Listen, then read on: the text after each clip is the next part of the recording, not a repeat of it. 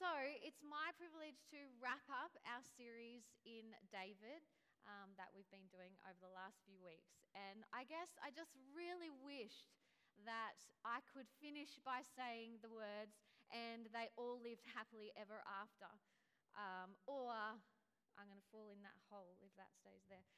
Or, all of their dreams came true. And if that was the case, if that was really true, that we all lived happily ever after, I would legit be able to show you some snaps like this.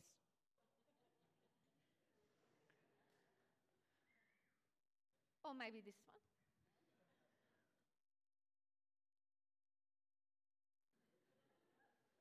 I don't care who else comes as long as I'm there.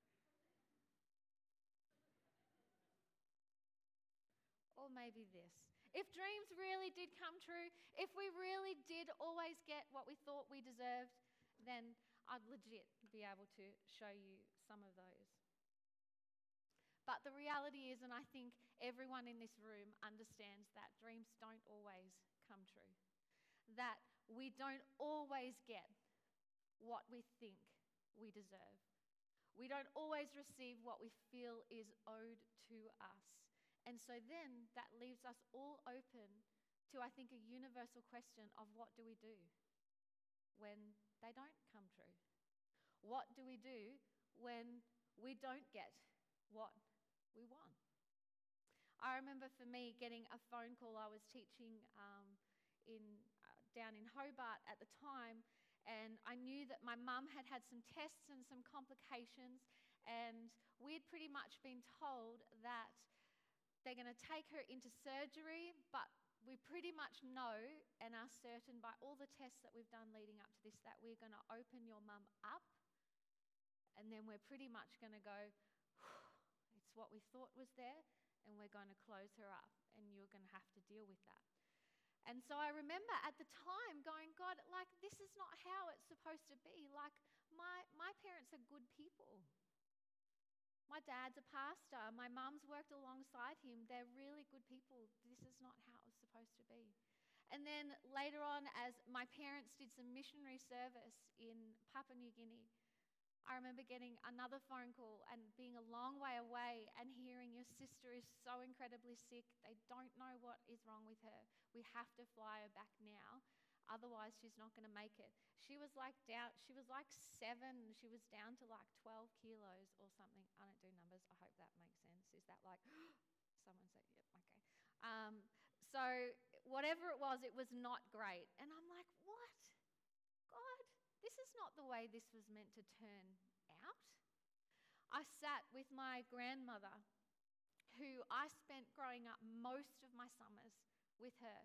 Most of our holidays I spent with her. She used to work in a sanitarium shop in Chermside Shopping Centre. And I would come home every holidays and I would just be in her shop with her back when that was okay.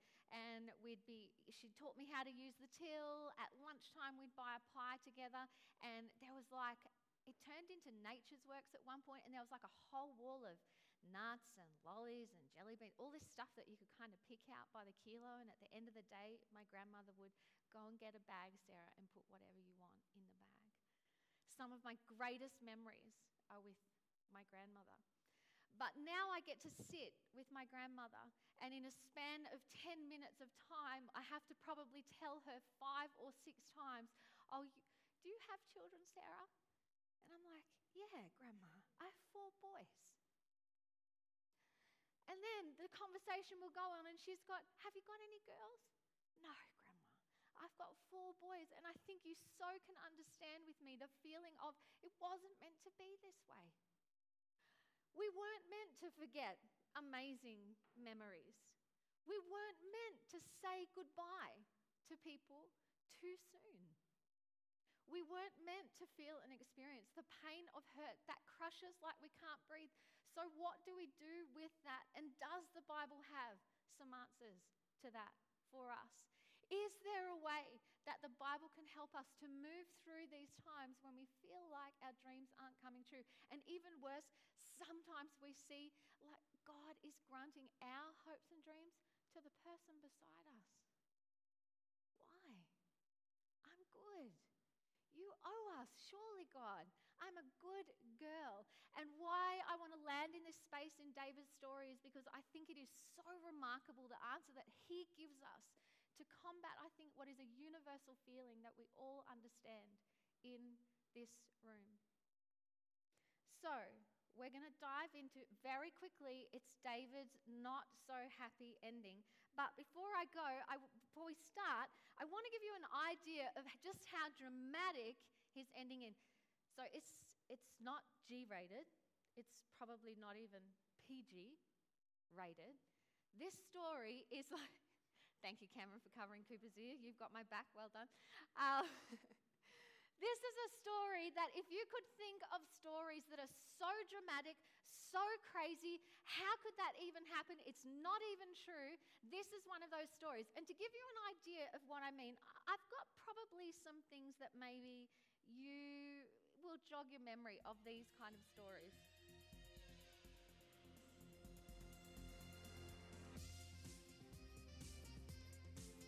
Uh huh.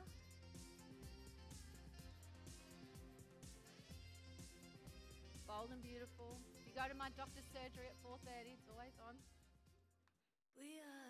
Maybe bold and beautiful might not be your vintage, but maybe this will be.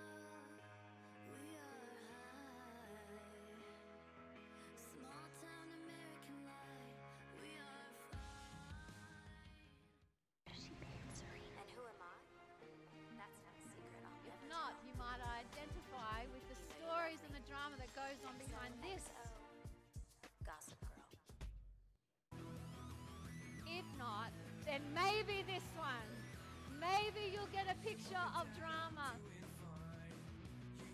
when you imagine this. Total Drama Island. I actually say that in my house a lot. I'm like, seriously, this is like Total Drama Island.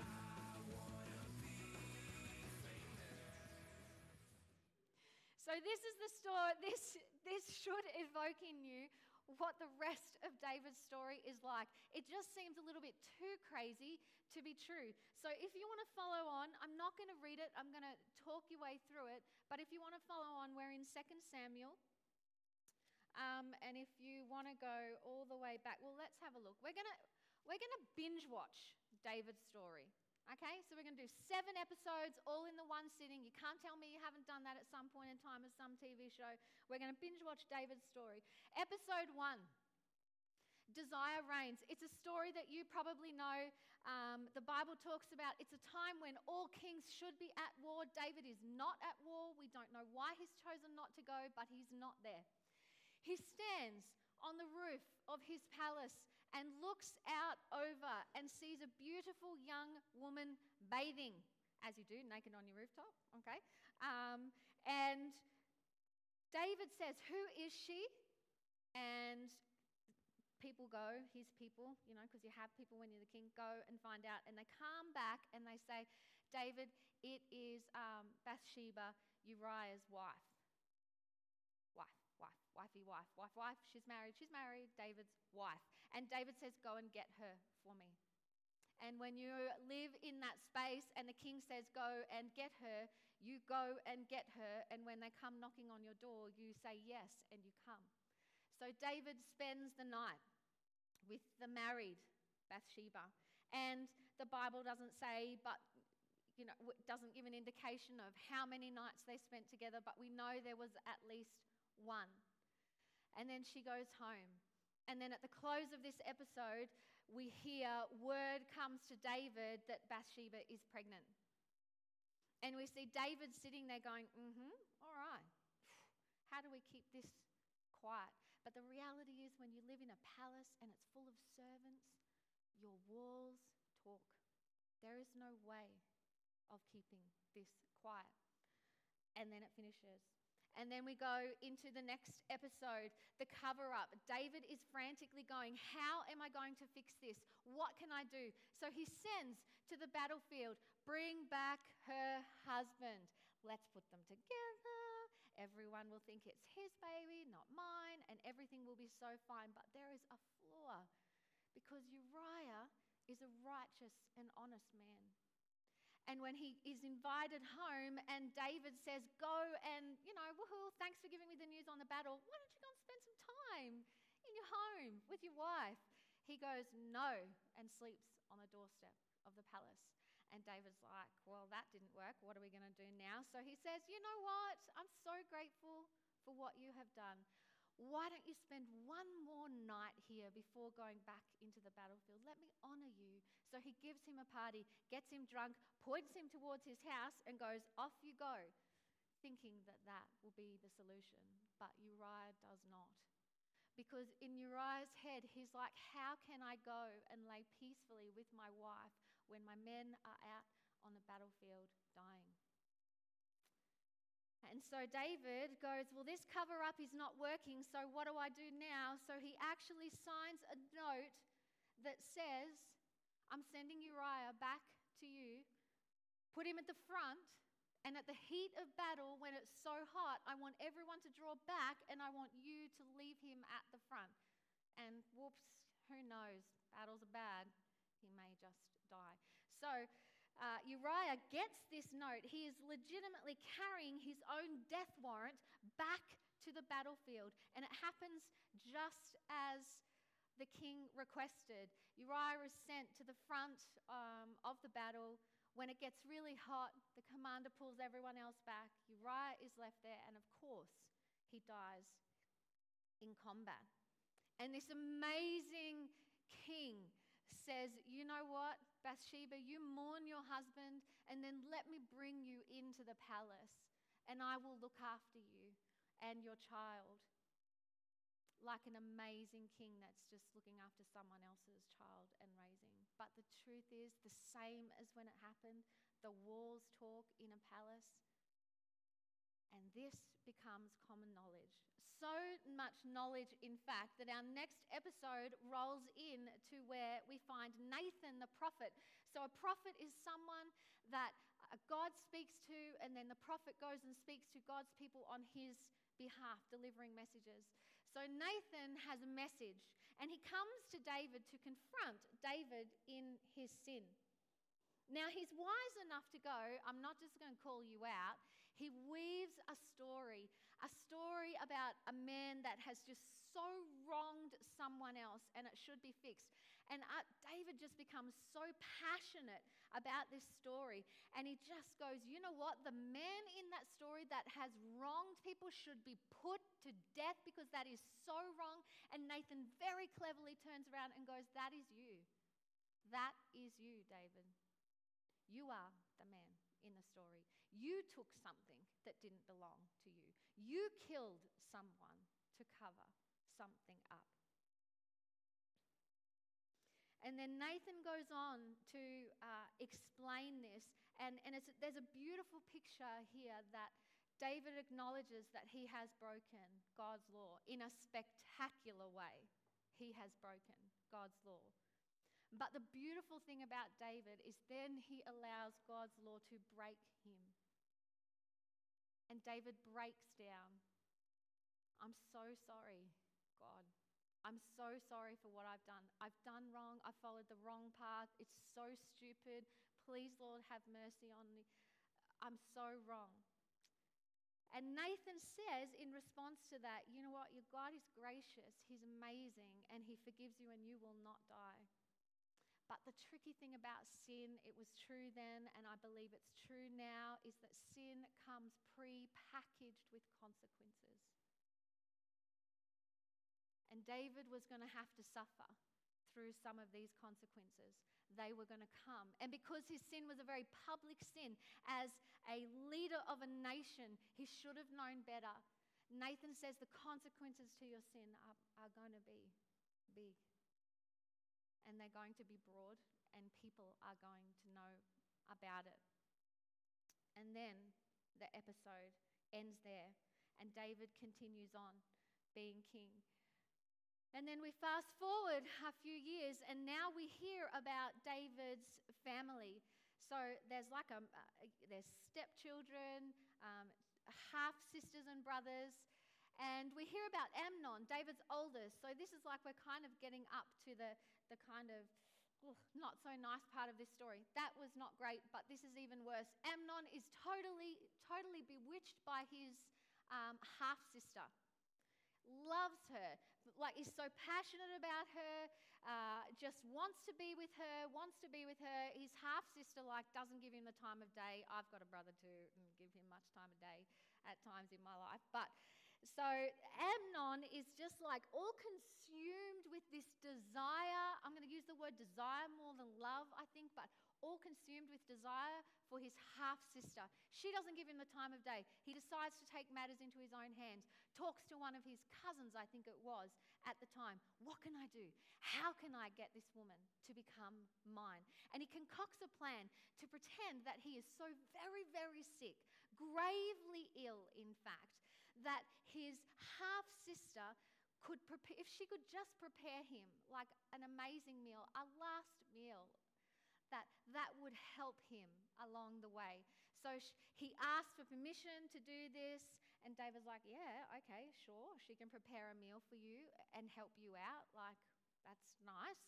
And so Tamar does this. She prepares the meal. She comes into the room where Amnon is sick, and um, Amnon sends everyone else out of the room. It's him and Tamar in the space together. And he says to Tamar, ha, surprise, I'm not really sick, but I really, really love you. Can you lie down with me? And um, Tamar's like, no, the Bible, the, the text says, she says, no, this is wrong. This is wrong in our culture. This is wrong for you to do this. This will ruin me. Don't do it. But the text then says that Amnon is stronger than her and he forces himself onto Tamar and she is ruined. And David finds out about it and does nothing.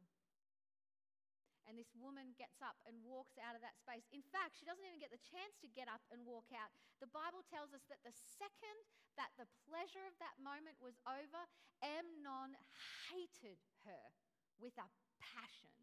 The Bible says he hated her more than he ever loved her the moment after his desire was filled. And he says to her, Get up and get out. And she leaves that space as a ruined woman that will never marry, never have a family of her own. And so this cycle of crazy town drama keeps going. Absalom is uh, the next episode. Um, by now, we probably should have eaten something and had a cool drink. But episode five, um, Absalom, one of the a full brother to Tamar. Um, he's known about what happened for a really long time, but didn't say a thing to Amnon. And years went by. But there was a revenge that just really, really burnt deep inside him. And so, a few years later, he puts on a massive banquet, asks permission to invite all of his brothers, so the whole family's there, gets them good and drunk. And then, once everyone's super, super jolly and merry, he brings out his people, and Amnon is just slaughtered at the table in front of everyone to avenge what happened to his sister. His brothers flee that way. Absalom flees this way, and David is left in a kingdom that is just once again in turmoil. And then years go on, and we hear that David is missing his son Absalom. Episode 6. He finally calls Absalom back to the kingdom, but on the proviso that he never actually sees his father's face. So Absalom returns in somewhat safety back to the kingdom as the son that's done something really wrong, killed a brother, killed the person in line to the kingdom. But his father, David, refuses to see him. And so he waits for years in that space, effectively under house arrest. You're safe here, but I don't want to have anything to do with you. I don't want anything, don't want to see you. You can't even look upon my face. And Absalom is so ticked off, he's like, Come on. If you called me back here, why am I here? So, in order to get an audience with the king, he goes to the king's general's farm and burns down his farm just to get some attention. And then the, the leader of the guards says, Whoa, hold up, what are you doing? Why, uh, why did you just burn down my field? Well, hang on, you won't take my messages. My, God, my dad won't take my messages. So now I've got your attention. Please send a message. So David gets the message. David invites Absalom into the kingdom, into the, the palace. They meet face to face and they embrace. And that's meant to be all good and it's all over. They don't meet again in that kind of a way. But there's a rebellion brewing Absalom is like, no way, this is not okay. In fact, I want this. I want this kingdom. I'm now next in line, so I want to take it. So he's very shrewd and very clever. And 2 Samuel 15 sets up the story, talks about how Absalom, for four years, took a caravan, um, like an entourage, and sat up outside the king's gate. So when the people came to see the king for uh, judgings, for rulings, how can you help us, king? Absalom would be the first person.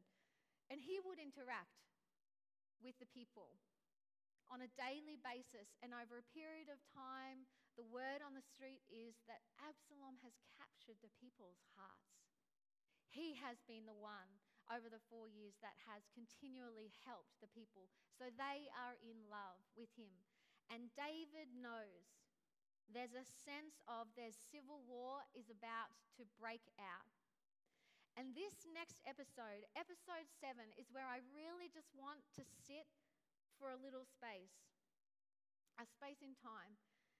This is where David decides if I stay and defend my kingdom, I'm going to lose this place. You will be slaughtered. He will not stop at anything. We know what he is like. He'll just kill everyone, ruin everyone. Anyone that's associated with me will be gone. So David gets up he relinquishes his throne and he walks out of the city.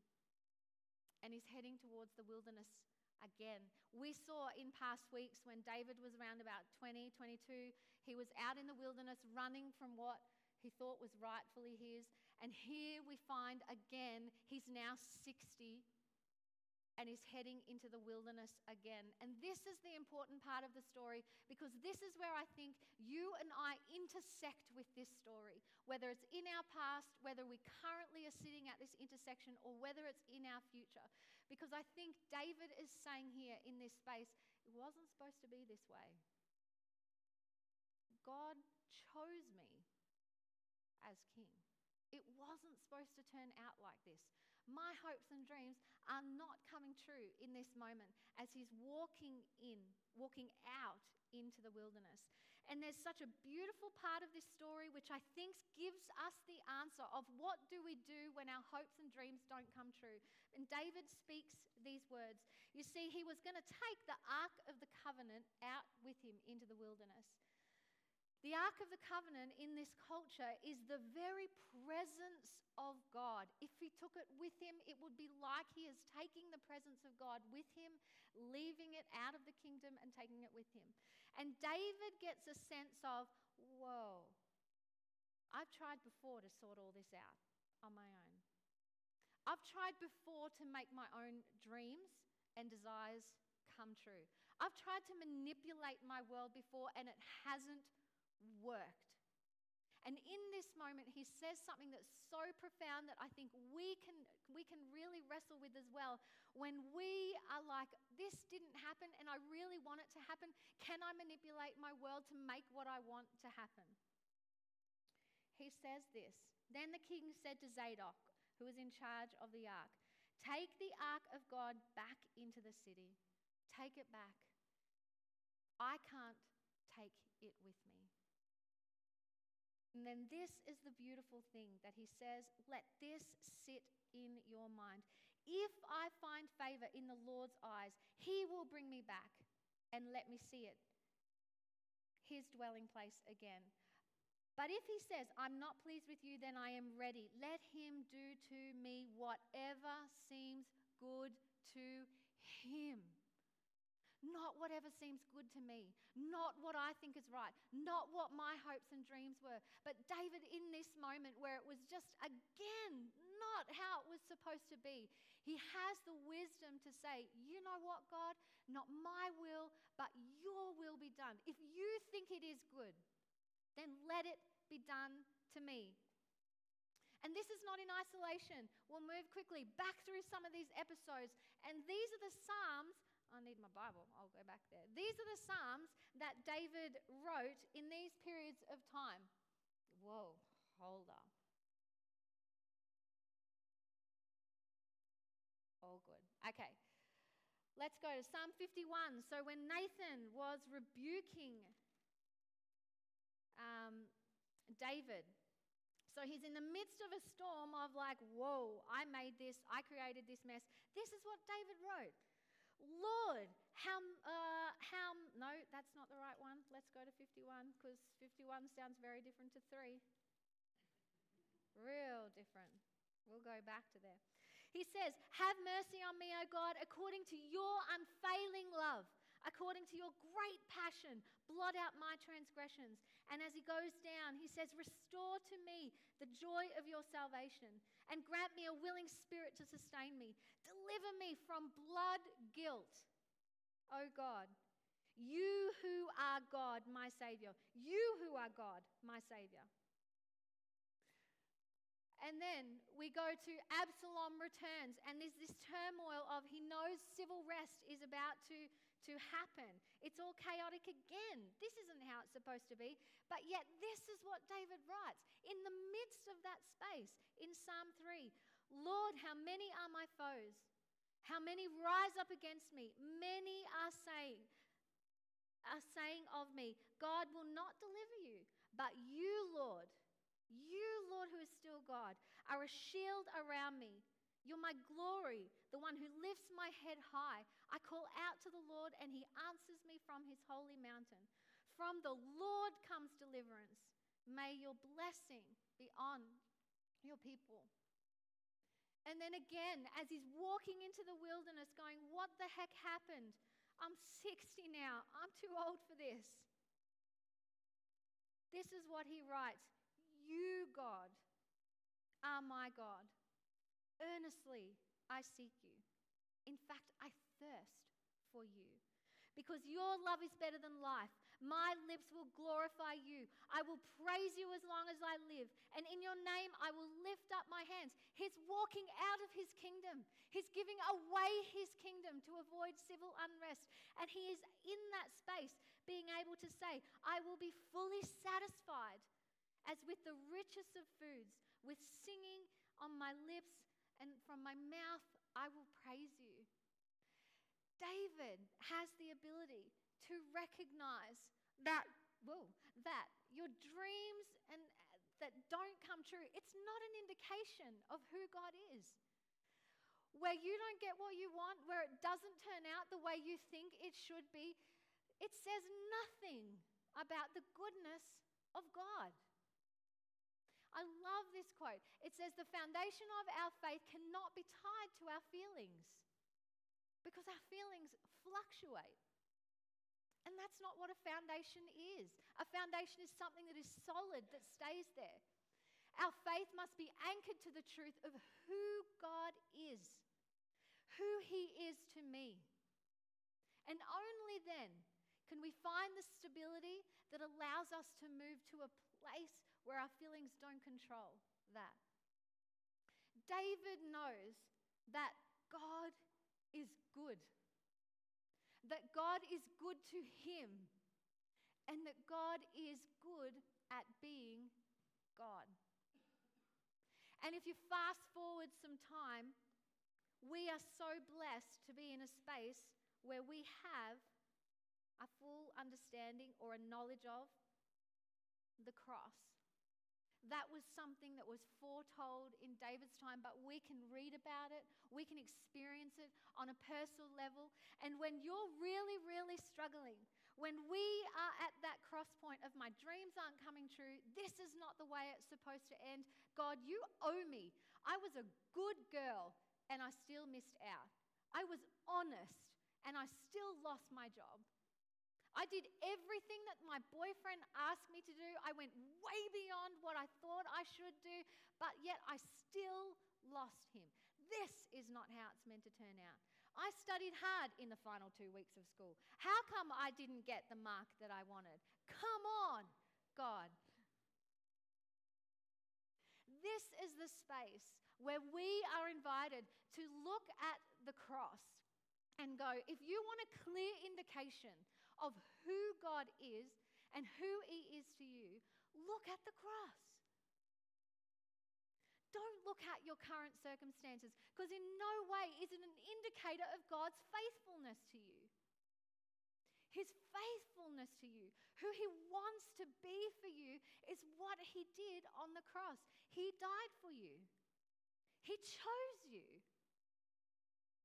And He wants to give you a life that has so much good in it. He's saying, I am good. I am good for you. And I am good at being God. Let me be God.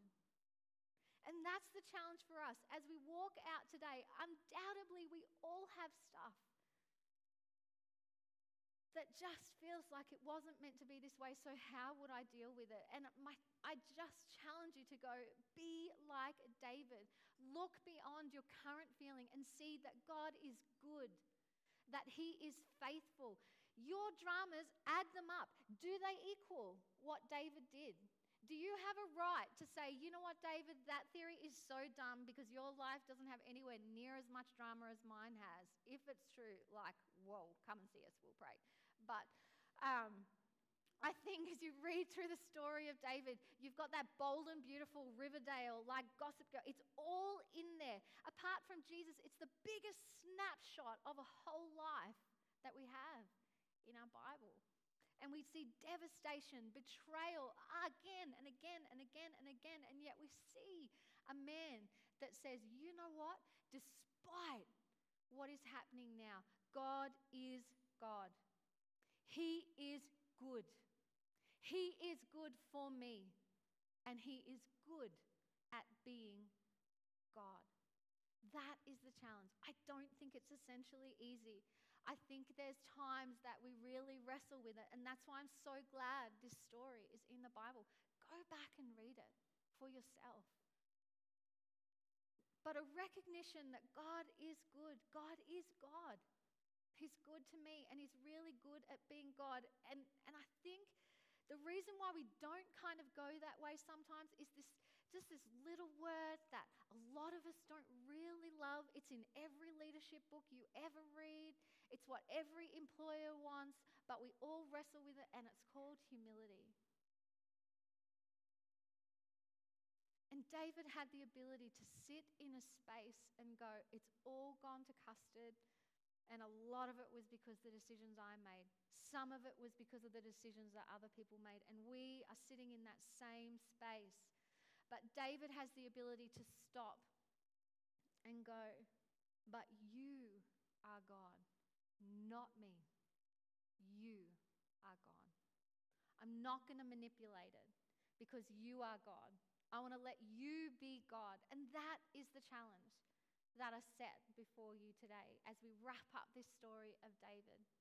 Don't lose sight that God is good even when it doesn't feel good.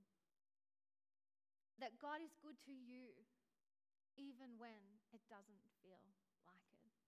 And that God is good at being God. Read his Bible, he's good at it.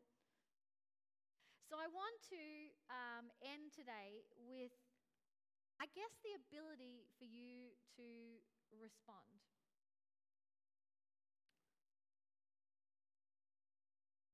And the challenge is I want to pray together uh, before we leave this space. But sometimes it's really easy just to pray because we just, we just know how to do it. Some of us have never done it before, and that's okay. It's just like having a conversation. Some of us are like so good at, we're like professionals, we can do it without actually even thinking, and we can kind of do it without actually even meaning it. it it's just like a rote learn thing. We pretty, some of us are pretty good at that too. But I want, uh, and we say this when we do small groups here with our young adults, that if you sit in, in with the Bible, but you don't allow it to change you, then you've just read a novel. Like, you've just read a story. I want to give you the opportunity to apply this in your space and time right now. I want you to not step out this door without the time and space to go, you know what, God, I humble myself before you. I've tried to fix it on my own. I can't do it. I want to humble myself before you, and I want to give you the opportunity to do it. So, this is how we're going to do it. But I want to preface it with Whatever you want to do, that's so fine with you. Be comfortable, whatever you do. Don't look beside you. This is a moment between you and God. It's not a moment between you and your friends and God. This is a moment between you and God. And I think there's no better way to humble yourself before the creator of this universe than to kneel before him. And that's what I want to do together as a church. I want to give you the opportunity to kneel before our God today and go, you know what, God? You are God. You are good to me and you are good at being God. So I don't know how this works if you're on the bleachers because I've never tried to kneel up there before. you girls are like, mm hmm. I don't know how this is going to happen. So I, I have a solution. If you are comfortable and you are on the bleachers, and if you want to take place, if you don't, please just stay in your seat. This, you don't have to do this, but I want to give you the chance to walk out here changed, to have acknowledged between you and God on a personal level that I want to humbly come before you and say, You are God. So if you are on the bleachers and you're like, Oh, I can't kneel like that, come down to the floor, kneel on the floor with us. So if you want to move, come kneel and then I'll explain the rest of it. So come to your knees if you want to. No pressure if you don't want it, but I want to give you the chance to humble yourself before your God this morning.